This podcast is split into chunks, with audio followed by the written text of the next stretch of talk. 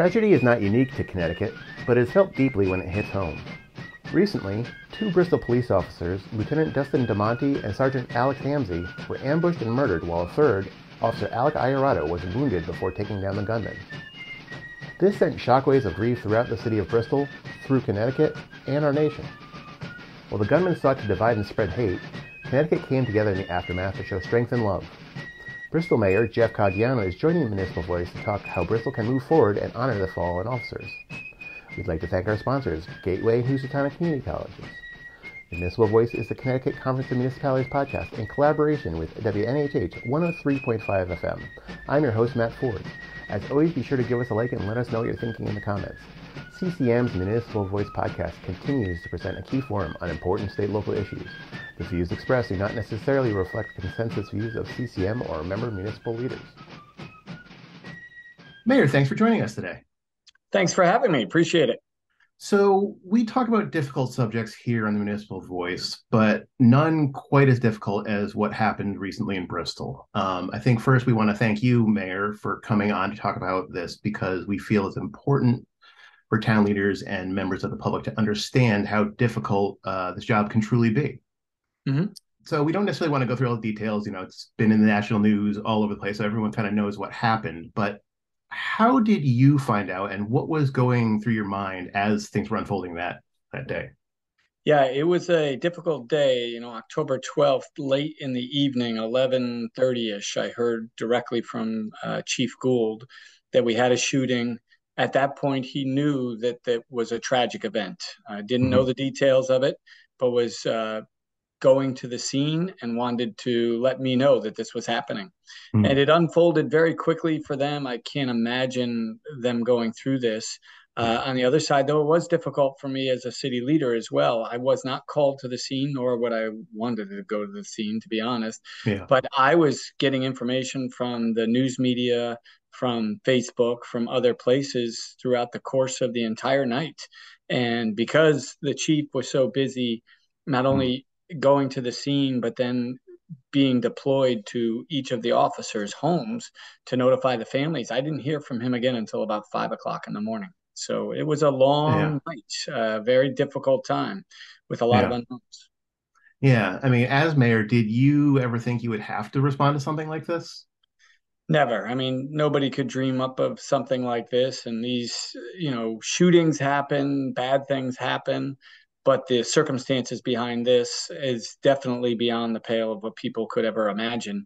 And you know to lose one officer is horrible. To lose maybe a firefighter and these things happen in the in the normal course of duty. But something like this this incident itself with the circumstances behind it, it being an ambush and two officers, is clearly something that that rocked. I, I, think that's what Chief Gould said that morning. It rocked the city of Bristol and and certainly yeah. rocked the state as well. Definitely. So as mentioned before, because of you know the internet, social media, you know people find things out very quickly but you know often you know before maybe even the the details or the facts are all out how did your office and or the the police department handle the dissemination of information yeah we uh, were just before this talking about an emergency plan and how we get information out but you know we have a pretty lean mayor's office so mm-hmm. this really came through myself and the police uh, chief. That's it. So you know, we had our plan and our communication plan, and we got that mm-hmm. out as quickly as we could. In cases like this, though, which is a relatively new legislation uh, mm-hmm. uh, as part of the police accountability bill, and I don't want to comment politically on that, but mm-hmm. as part of it, any officer involved shooting goes right to the Office of Inspector General, and mm-hmm. there special prosecutor and and uh, team that takes over this investigation. So at five o'clock in the morning, when I got a call back from mm-hmm. Chief Gould, I was told, "Okay, we're going to have a press conference at 8 and mm-hmm. the state police came in and pretty much took over the entire investigation and a yeah. lot of the specifics about the case. And we do know mm-hmm. that within 96 hours, they had to release uh, the video to mm-hmm. uh, determine whether this was a justified shooting or not. Mm-hmm. And we did get that release of it, but the investigation is still ongoing and it's run by the state and the state yeah. police. Shooting attacks, you know, are all too common, unfortunately, in our country right now. Um, yeah. In fact, that same week that that you know the incident happened in Bristol, another off-duty officer was killed in a shooting in Raleigh, North Carolina. is it possible to prepare for something as tragic as this? Yeah, I, I don't really think so. I mean, you can think about what you might say or do, and I think it's uh, one of those things that once it hits your community, you just need to react and to stay as positive as you can, keep the community together, inform yeah. people the best that you possibly can, and uh, you know, it's one day at a time that you take this. I know that yeah. policing in itself in the state of Connecticut is a difficult situation because yeah. most communities uh, are struggling to get officers right now to have mm-hmm. people working in that line of duty. Yeah. Uh, this certainly is not going to help that cause, I don't think, because there's probably going to be some fears. But on the other mm-hmm. hand, there will be people that will want to step forward and serve because of this incident yeah, there's always those brave individuals that are willing to step forward and serve. Um, but yes, obviously Connecticut does have an ongoing sort of shortage of officers in a lot of towns. Yeah. You are listening to the Municipal Voice on WNHH 103.5 FM.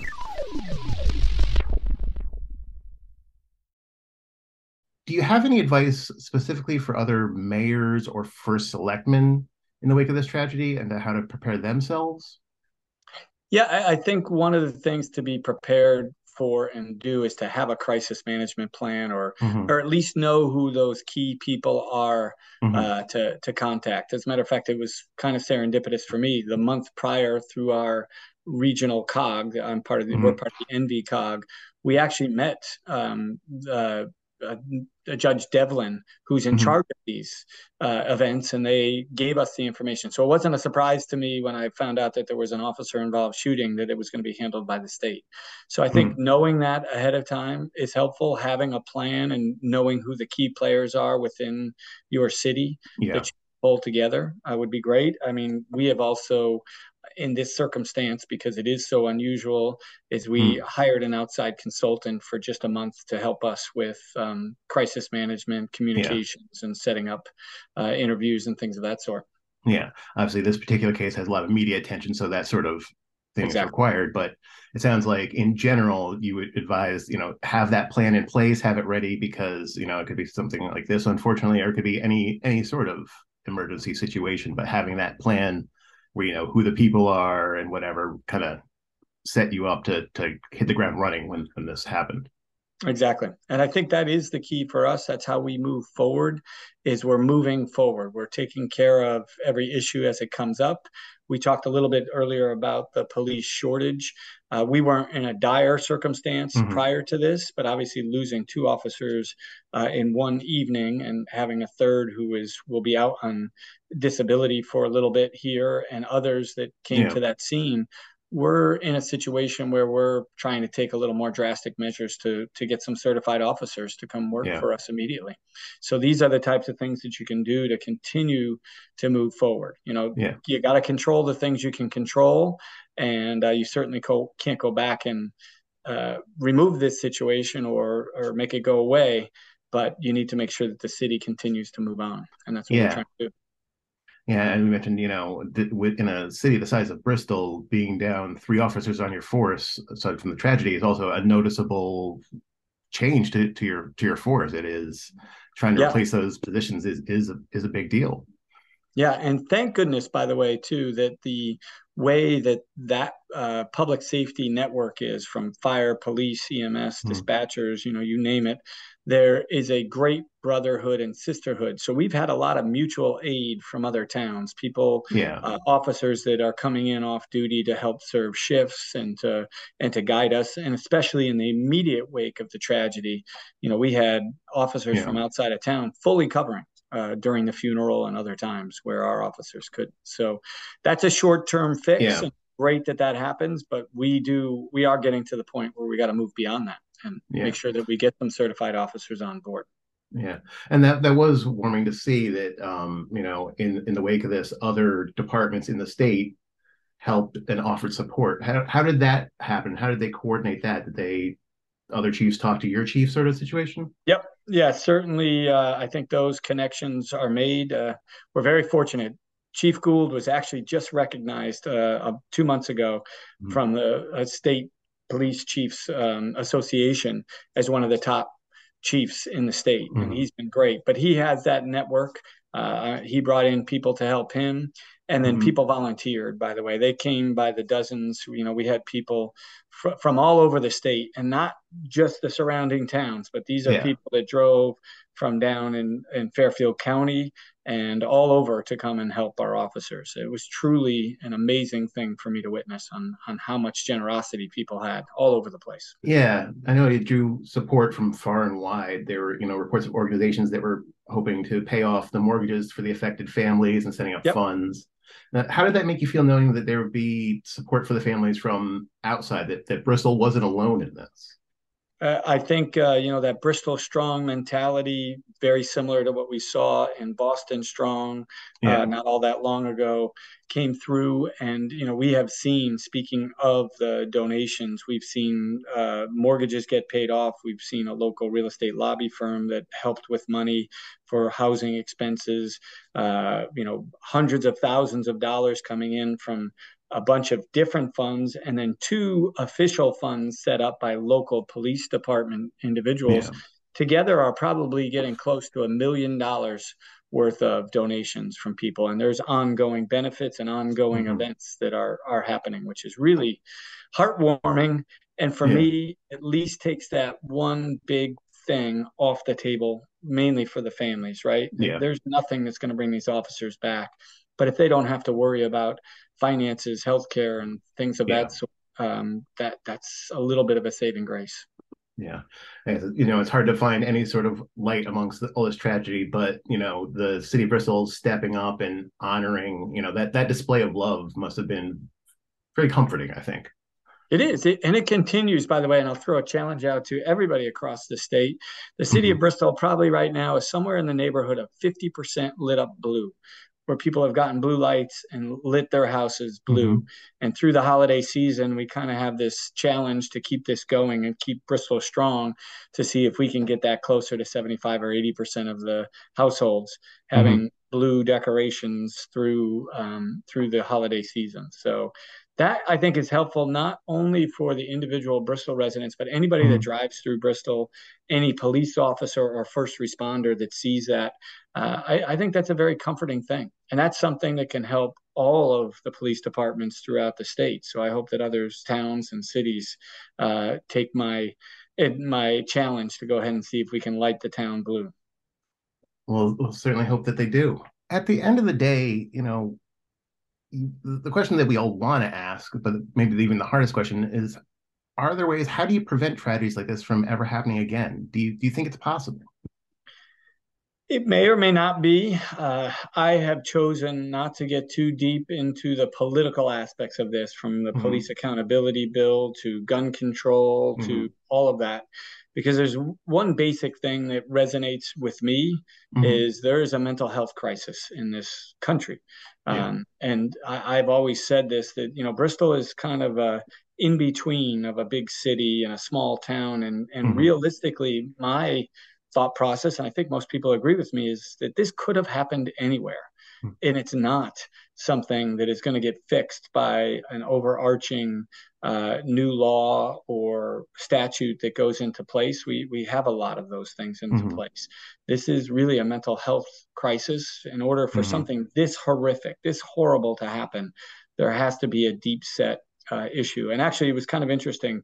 I, I got to do roll call for all the officers as they were coming back after their first service, and I did put mm-hmm. it this way. I said, you know, there's there's three main things that they look to when they go out to serve and protect the community and they run mm-hmm. into dangerous situations for strangers is they have to have one of three things hopefully all three things working for them it's faith family and friends yeah. and um, it, it, resonated it, it kind of stuck with them but i think um, you know our faith our family needs to recognize that things are awry with people and that's why these shootings are happening in yeah. multiple places, as you talked about, you know, Raleigh, North Carolina the next day. And, you know, we can go look in the news and there'll be another one somewhere else. Mm-hmm. Uh, for me, I think that focus on support systems and and uh, supporting people through faith, family, and friends is is something that that could resonate and hopefully could help.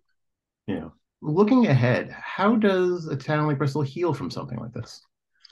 Yeah, I think that's just a time factor, and uh, people are very different. So some people heal quicker than others. Uh, I think one of the things that's been helpful that I noticed directly from our local police officers, right, the ones that mm-hmm. are most directly impacted, the many of these who witnessed the, the horrific event, uh, getting back to normal, getting into the swing of things again. And as one of our officers put it, you know, getting back on the horse as quickly as possible is definitely something that can help. And uh, so I think we all need to get into our routines. We all need to get back to the uh, the definite um, routines of our life that will help us to to cope with this because it's unthinkable it's unimaginable it's not anything that we can fathom and yeah. uh, or explain. So one thing we always like to do on the show is try to end on a positive note, and yep. even on a, a, show like this, there's always room for that. So, are you optimistic about the future? What gives you hope about the community of Bristol? There's a couple things. Uh, first, I will say that we have two funds that were set up: Fund the First and the Bristol Police Heroes Fund. The fact that we're nearing, I would say, a million dollars of donations there, and by the way, there's other donations, there's other things that have happened that gives me hope. People were affected by this and they all want to help and they all want to do something. And I think we need to just, just try to keep carrying that on and keep uh, highlighting the fact that there is a lot of good on the other side of this evil. Um, the other thing that I will say, and this is unfortunate, but this is my job now as mayor as we start mm-hmm. to heal and move forward, is Bristol is a little bit of a shining star in this state. I will say that I inherited a pretty good situation. We're, we're fiscally responsible city, fully funded pension plan. Uh, we have a downtown revitalization effort that is really on the precipice of exploding. Yeah. And um, if we can continue to make those good things happen and have Bristol increase in its value to the current people that live here and hopefully attract a lot of new people downtown in particular. Yeah. I, I think that'll be a, a very interesting story in the next year. And so, you know, that's what I was heavily focused on before this incident. And now that we're getting past some of the emergency and crisis situation, it's yeah. time to move Bristol forward in that direction. Looking to those brighter days ahead. Yeah. Well, Mayor Caggiano, thank you so much for speaking with us today. We really appreciate it. I appreciate you having me. Uh, you know, I, I, went to my really my first CCM meeting uh, and, and group together. It's a great group of uh, you know CEOs throughout the the state.